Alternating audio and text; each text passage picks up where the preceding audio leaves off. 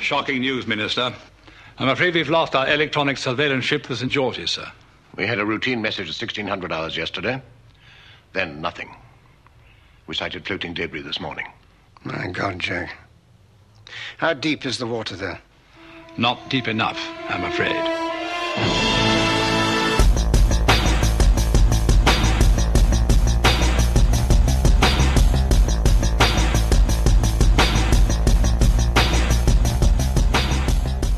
Velkommen i kassen med David Bjerre, så har vi fat i den 12. Bond-film For Your Eyes Only fra 1981. Ah, there you are, 007. Minister, Chief of Staff, Are you aware of our ATAC system, 007? ATAC, sir. Automatic Targeting Attack Communicator. Uses an ultra-low frequency coded transmitter to order our submarines to launch ballistic missiles. Five days ago, our spy ship, St. George's, was sunk in the Ionian Sea. She was equipped with ATAC. Now, if that transmitter were to fall into the wrong hands, it would render our entire Polaris fleet useless. Every order could be countermanded. Worse, our own submarines could be ordered to attack our own cities. Have we begun a salvage operation, Minister? An official operation was out of the question. The St. George's was off the Albanian coast. We asked Sir Timothy Havelock, the marine archaeologist, to secretly locate the wreck. Before he could send in his report, he and his wife were killed by a Cuban hitman, Hector Gonzalez. The Greek police were able to identify Gonzalez from a description given to them by Melina, Sir Havelock's daughter. Operation Undertow. The information's all here. Now, Gonzalez is at a villa near Madrid. Isolate him and apply the necessary pressure to find out who hired him. Jamen, så kan vi jo endelig, en anelse forsinket, kaste os ud i For Your Eyes Only. Den blev lige udskudt en, en ekstra gang på grund af Moonraker, men øh, Bond-historierne er jo sjældent sådan super kronologiske, så, så alt er lige går det nok. Og hvilken mission er det så, vi skal ud på denne gang med den kære hemmelige agent? Jamen, øh, det må jeg indrømme, det var jeg faktisk også en lille smule nysgerrig på, da jeg satte mig ned for at se filmen igen. For jeg havde ingen erindring om, hvad det var, den handlede om. Det er ligesom om titlen er for vag til at give nogle spor. Hvad, hvad altså Moonraker ved man, hvad det handler om, men, men uh, Goldfinger ved man, hvad det handler om. Men hvad fanden handler For Your Eyes Only om? Jamen, uh, lad os kigge på det. Vi starter historien på, eller efter en lille indledning, som vi kommer tilbage til, så starter vi historien på et skib, St. George's, der sejler rundt og fisker, ser det ud som om. Eller det gør det i virkeligheden ikke, fordi når man får kigget lidt nærmere på det her skib, så er det i virkeligheden en spionbåd fra den øh, britiske flåde. Så sådan er det. Og pludselig går det galt for det her skib, da det støder ind i en gammel mine. Og det synker lynhurtigt med alle ombord. Og ombord på det her skib er også et kodeapparat, en ATAC DIMS hedder det. Automatic Targeting and Attack Communicator. Og denne, det her device, den her dims, må for alt i verden ikke falde i de forkerte hænder. Så Bond han bliver naturligvis tilkaldt for at kigge nærmere på sagen, og øh, ja, så er vi i gang med plottet.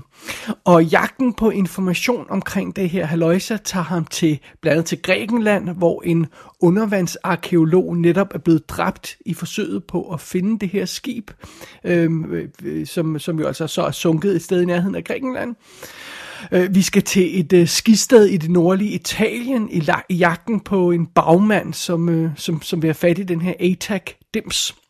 Så skal vi til et munkekloster på en ufremkommelig klippe et sted i Italien også, og så skal vi på en dødbringende mission dybt under vandet til vraget af det her hemmelige sunkne skib.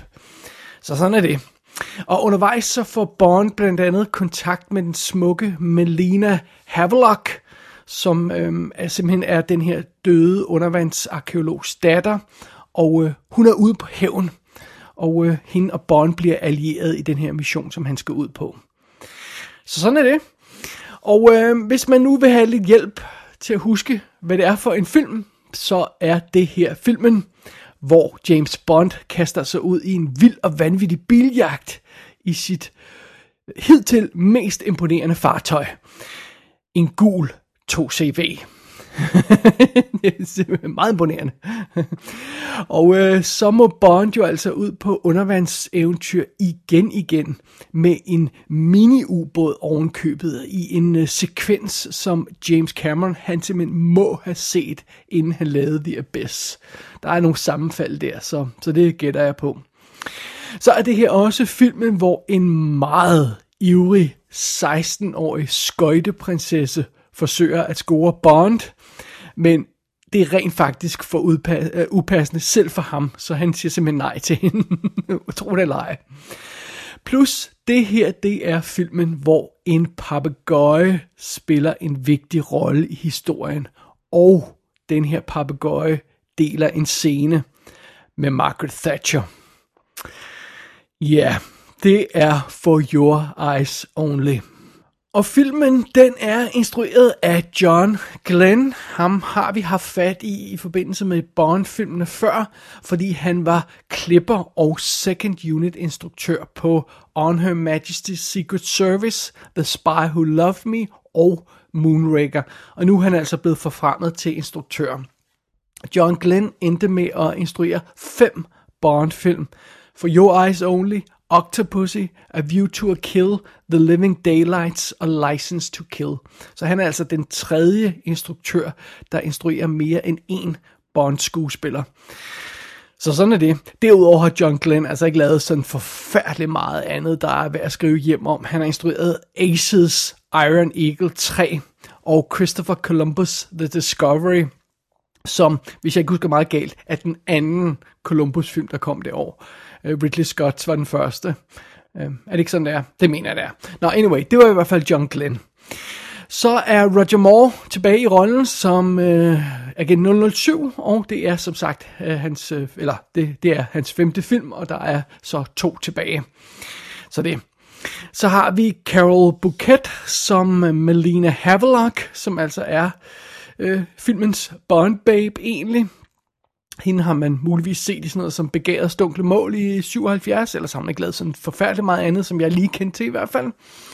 Øhm, hun er ikke bare en smuk babe, som skal hænge ud sammen med Bond. Hun er sådan rimelig dødbringende, blandt andet med en armbryst.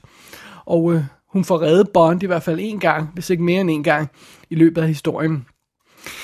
Øh, så har vi et par fyre, som øh, virker mere eller mindre skumle i historien. Vi har Columbo, hedder han, en, øh, en, en græsk gangster, smugler, hvad han nu er, spillet af Topol, som de fleste nok kender fra Flash Gordon eller Fiddler on the Roof. Så har vi Christatos, som bliver spillet af Julian Glover. Han er også sådan en, en græsk øh, smugler, en eller anden type, eller forretningsmand, eller hvad han er. Og øh, Julian Glover øh, kender de fleste nok fra enten fra The Empire Strikes Back som General Veers, eller fra Indiana Jones and the Last Crusade, hvor han var Walter Donovan, who chose poorly. Så kan vi så godt huske ham. Så har vi også Lynn Holly Johnson som Bibi Doll, som altså er den her skøjteprinsesse, og skuespillerinden der har tidligere været med i sådan noget som Ice Castles og The Watcher in the Woods, men jeg har ellers ikke lavet super meget andet. Øhm, så har vi en af hitmændene undervejs, som bliver kaldt Locke. Han bliver spillet af Michael Gotthard, og ham har man muligvis set i Life Force, hvor han spiller Dr. Bukowski, som er en af de centrale figurer i den film. Så dukker Charles Dance op i en lille rolle som Klaus, en, øh, en af de her henchmen, vi møder undervejs. Og så er Louis Maxwell med som Moneypenny og Des- Desmond Llewellyn som Q. Og så har vi altså ingen M i den her film. Fordi den kære skuespiller spiller rollen øh, jo, jo døde af kræft. Og øh, det siges i den her film, at M er på overlov, så vi får The Minister of Defense og Tanner figuren ind i, øh, i stedet for. Og, og så kan de rette lidt rundt og, og, og hjælpe Bond. Men, øh, men, øh, men altså ingen M endnu. Ingen erstatning for M endnu. Så sådan er det. Og øh, ja, så bare lige øh, som sjov detalje, fordi jeg lige bemærkede det, da, da, da, da credits kørte over øh, skærmen, så at det er Alan Hume, der har fotograferet den her film. Og Alan Humes navn er sådan et af de her øh, fotografnavne, der er brændt ind på nethinden, fordi det var ham, der skød Return of the Jedi. Og derudover så skød han altså også Octopussy, A View to a Kill, Life Force og Runaway Train. Så det er meget imponerende. Så det er simpelthen setupet her på For Your Eyes Only.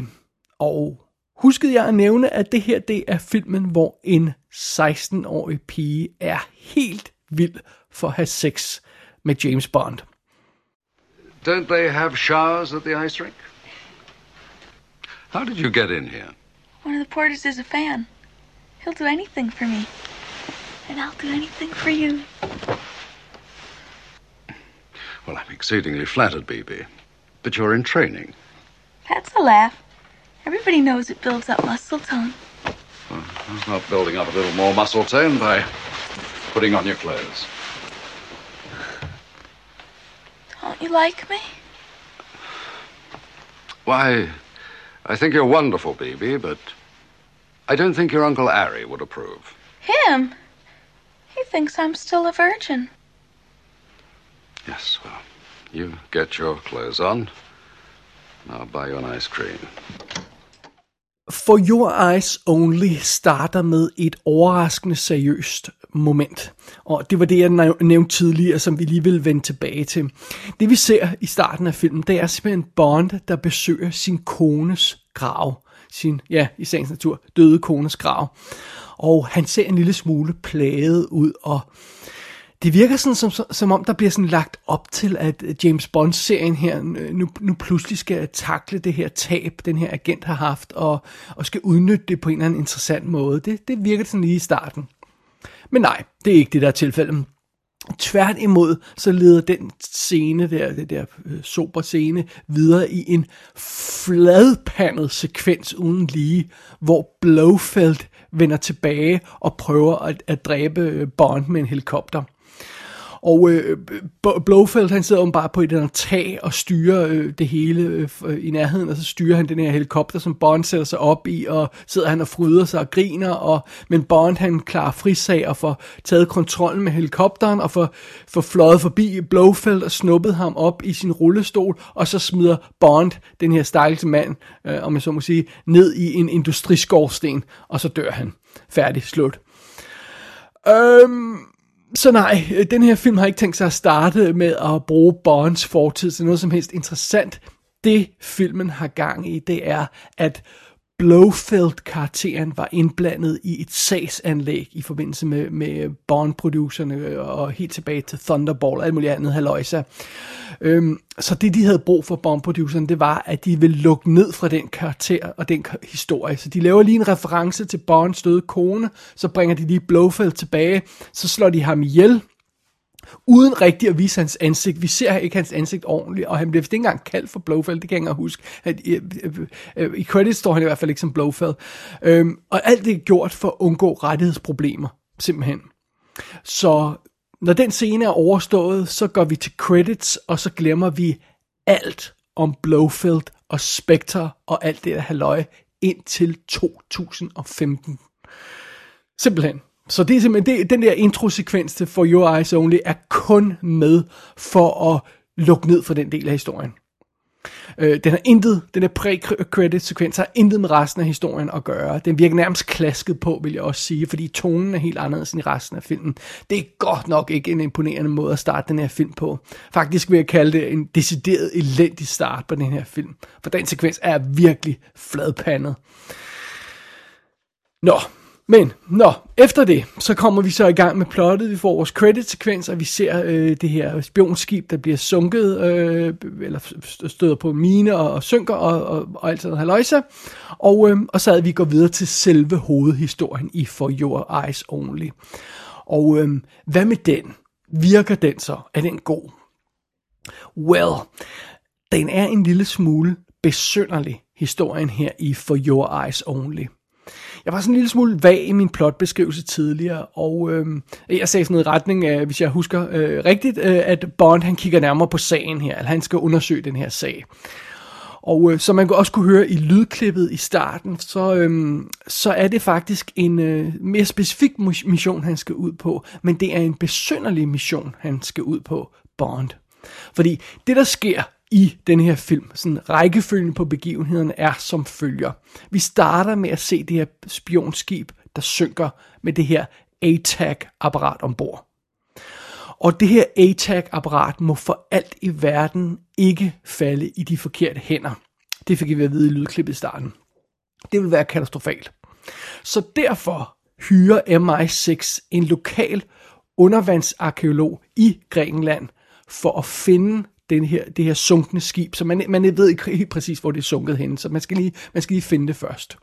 Og denne her undervandsarkeolog bliver altså dræbt, før han får leveret sin rapport til MI6, og han bliver dræbt af en kubansk legemorder. Og Bond han bliver kaldt ind for at få fat i legemorderen og tvinge ham til at afsløre, hvem der hyrede ham. What? Hvor, hvor, hvorfor bliver Bond kaldt ind for, for, for at gøre det? Hvad med den der super, super vigtige ATAC dem som nu ligger på bunden af havet? Skal, skal, skal den ikke finde sin fart? Skal, skal Bond ikke sørge for det? Øh, åbenbart ikke. Fordi Bond han bliver altså øh, sendt ud for at konfrontere den her legemorder, der skød hav, øh, øh, undskyld, undervandsarkeologen der. Og da den mission fejler, og han ikke får, får, øh, får, øh, får informationen ud af den her legemorder, øh, så skal han finde manden, der hyrede legemorderen. Ja, det er lidt spøjst. Prøv at, lad os lige høre et par øh, bidder af det der lydklip igen, plus en ny bid. Lad os lige prøve at høre det. Now, if that transmitter were to fall into the wrong hands, it would render our entire Polaris fleet useless. Now, Gonzalez is at a villa near Madrid. Isolate him and apply the necessary pressure to find out who hired him. If you care to look again at page two, paragraph four of my report, sir, you will note that I saw someone paying off Gonzalez. If we could identify that someone... Er det bare mig, eller er det ikke helt vildt besynderligt?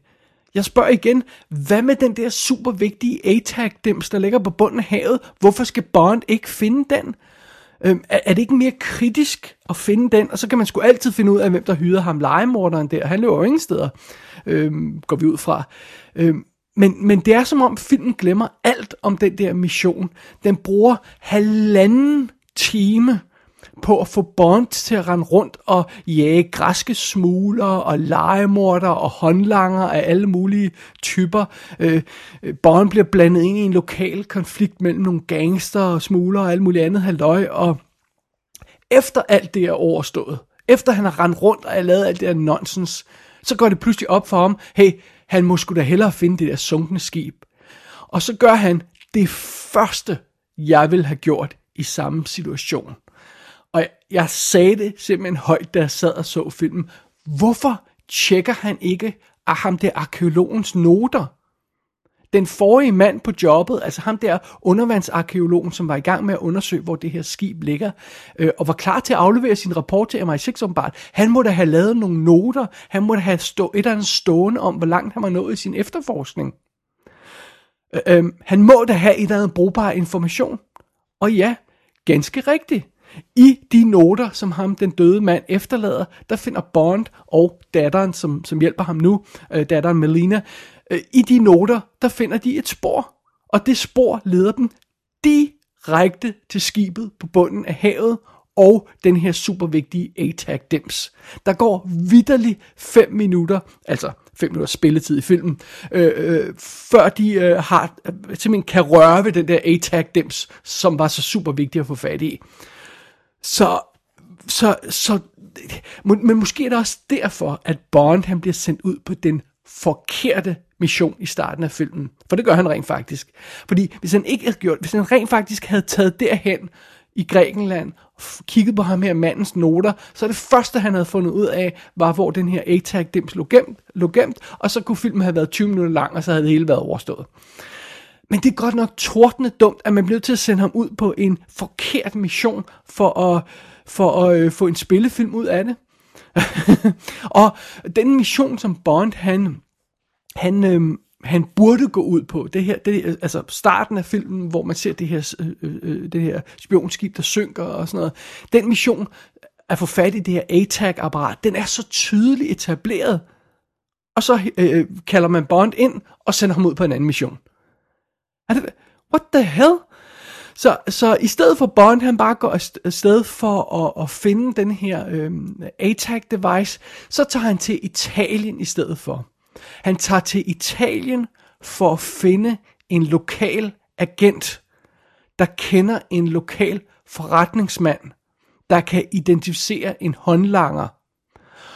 Øh, og så kan, øh, så kan MI6 finde ud af, hvem der står bag betalingen, som den håndlanger sørgede for til legemorderen, der myrdede arkeologen, der ledte efter skibet, som ligger på bunden af havet. Det er den mission, som Bond han går, kommer ud på i den her film. I shit you not. Og det er, det er jo noget sludderpluder. Altså, det, er, det, er jo, det, er jo, det er jo vidderlig definitionen på unødvendigt kompliceret. Og, og det er meget sjovt, fordi så det, selv den mission, som Bond han ender med at komme ud på Italien, øh, på Italien på det her ski resort, og hvor han render rundt og sådan noget. Selv den mission kan, kan filmen ikke holde simpel. Jagtsekvenserne kan den ikke holde simpel. Øhm, Bond han bliver, øh, øh, bliver på et tidspunkt jaget af sådan en gut, sådan en skiskyder gut, der skal have fat i ham, og så stikker Bond af på ski. Og så kommer der pludselig motorcykler efter ham, og, og det er ikke nok, og så skal de pludselig alle sammen op på en skib, øh, skispringsbakke, og så kommer der, øh, øh, så fortsætter jagten på en bobslædebane, og så, altså, det er jo ikke en jagtsekvens, det er en vinterolympiade, vi skal ud på i den her film. og, og det er som om filmen som helhed forvandler sig til en lang øh, øh, jagtsekvens, hvor, hvor håndlanger hele tiden springer frem og prøver at, at dræbe Bond øh, hver hver andet øjeblik. Og jeg må indrømme, jeg glemmer totalt, hvorfor det er, at de vil dræbe ham, og, og hvem de arbejder for, og hvad det egentlig er, Bond er ude efter. Det glemmer jeg hele tiden i den her film, fordi det er et stort nonsens. Og, og på den tidspunkt, så bliver det også påfaldende, hvor svært det er at slå Bond ihjel. Så, så mange legemordere og henchmen og håndlanger, hvad man ellers kalder dem, så mange folk kommer der efter Bond og prøver at dræbe ham, at det er ikke engang imponerende mere. Altså, det virker bare påfaldende. Det, altså, selv ved et uheld, burde en af dem skulle have ramt Bond efterhånden, fordi så mange folk er efter ham og prøver at dræbe ham. Så det, nej, det er ligesom om, at, at for Your Eyes Only er et stort roderi af en omvej. Øh, et virvar af randen rundt og råben og skrigen og alt muligt øh, crap. Øh, og, og, og, og bare for at få trække plottet ud, så vi ikke kan få det hele overstået på 20 minutter. Øh, det vil sige, der er en masse rende rundt og en masse råben og skrigen. Det meste af filmen, lige indtil finalen, hvor alt går i stå, så får vi sådan en bravende, kedelig scene, hvor der intet sker, hvor Bond han bruger, Bond han bruger en halv time på at, at, at kravle op øh, af sådan en bjergside for at nå til en kloster. Øh, øh, what the hell? Og, og, og det her plot, som vi skal ud i, som, som, som, som er så kompliceret, det hænger nærmest dårligt sammen, så mange huller er der i det. Øh, jeg sidder hele tiden og siger, hvorfor fanden gør de det? Det giver jo ikke nogen mening. Det hænger da ikke sammen med det forrige der. Og, og hele tiden så har man jo også den her tanke i baghovedet. Hvornår skal vi tilbage til den der super fucking vigtige A-tag, dem som ikke måtte falde i forkerte hænder? Hvorfor render Bond rundt og står på ski nu? Øh. Og ja, det her, det er altså også filmen, for, hvor, for at få hele det her åndssvagt plot til at hænge sammen, og for at få det til at øh, få det hele til at køre, så må Bond få et vigtigt spor på et centralt øjeblik af en papegøje. Altså, og så kan man simpelthen ikke synge lavere.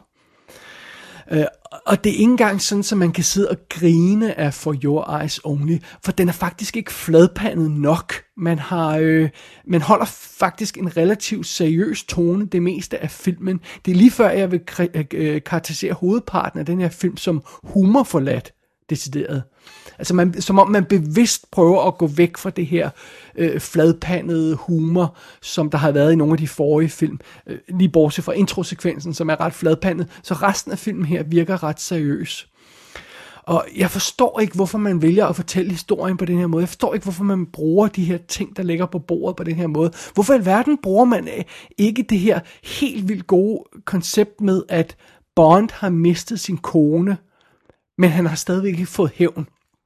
Fordi Blofeld forsvandt, og han har rent faktisk ikke fået, fået hævn over den her karakter på en ordentlig måde. Hvad nu hvis man brugte det faktum og så kombinerede det med det her med, at han møder en ung kvinde, der har mistet sine forældre, hende der Melina, og, øhm, og øh, øh, øh hun vil hævne deres død, og, øh, og så Bond har en type hævn i sindet, hun har en anden type hævn i sindet. Måske kan han se sin egen hævn reflekteret i hende og sådan noget. Og det er som om film også en scene er lige ved at have fat i noget historie der, men så dropper den ideen ene sted for, og så gør den noget andet. Der kunne komme noget vildt meget godt guf ud af det her sammenfald i karaktererne. Øhm, men det, det får filmen slet ikke udnyttet. Og, øh, øh, og det er jo altså også specielt, fordi øh, øh den her øh, Bond-film, den fejrer fuldstændig hele historien om hans døde kone af bordet inden øh, titelsekvensen. Det skal simpelthen overstås og væk.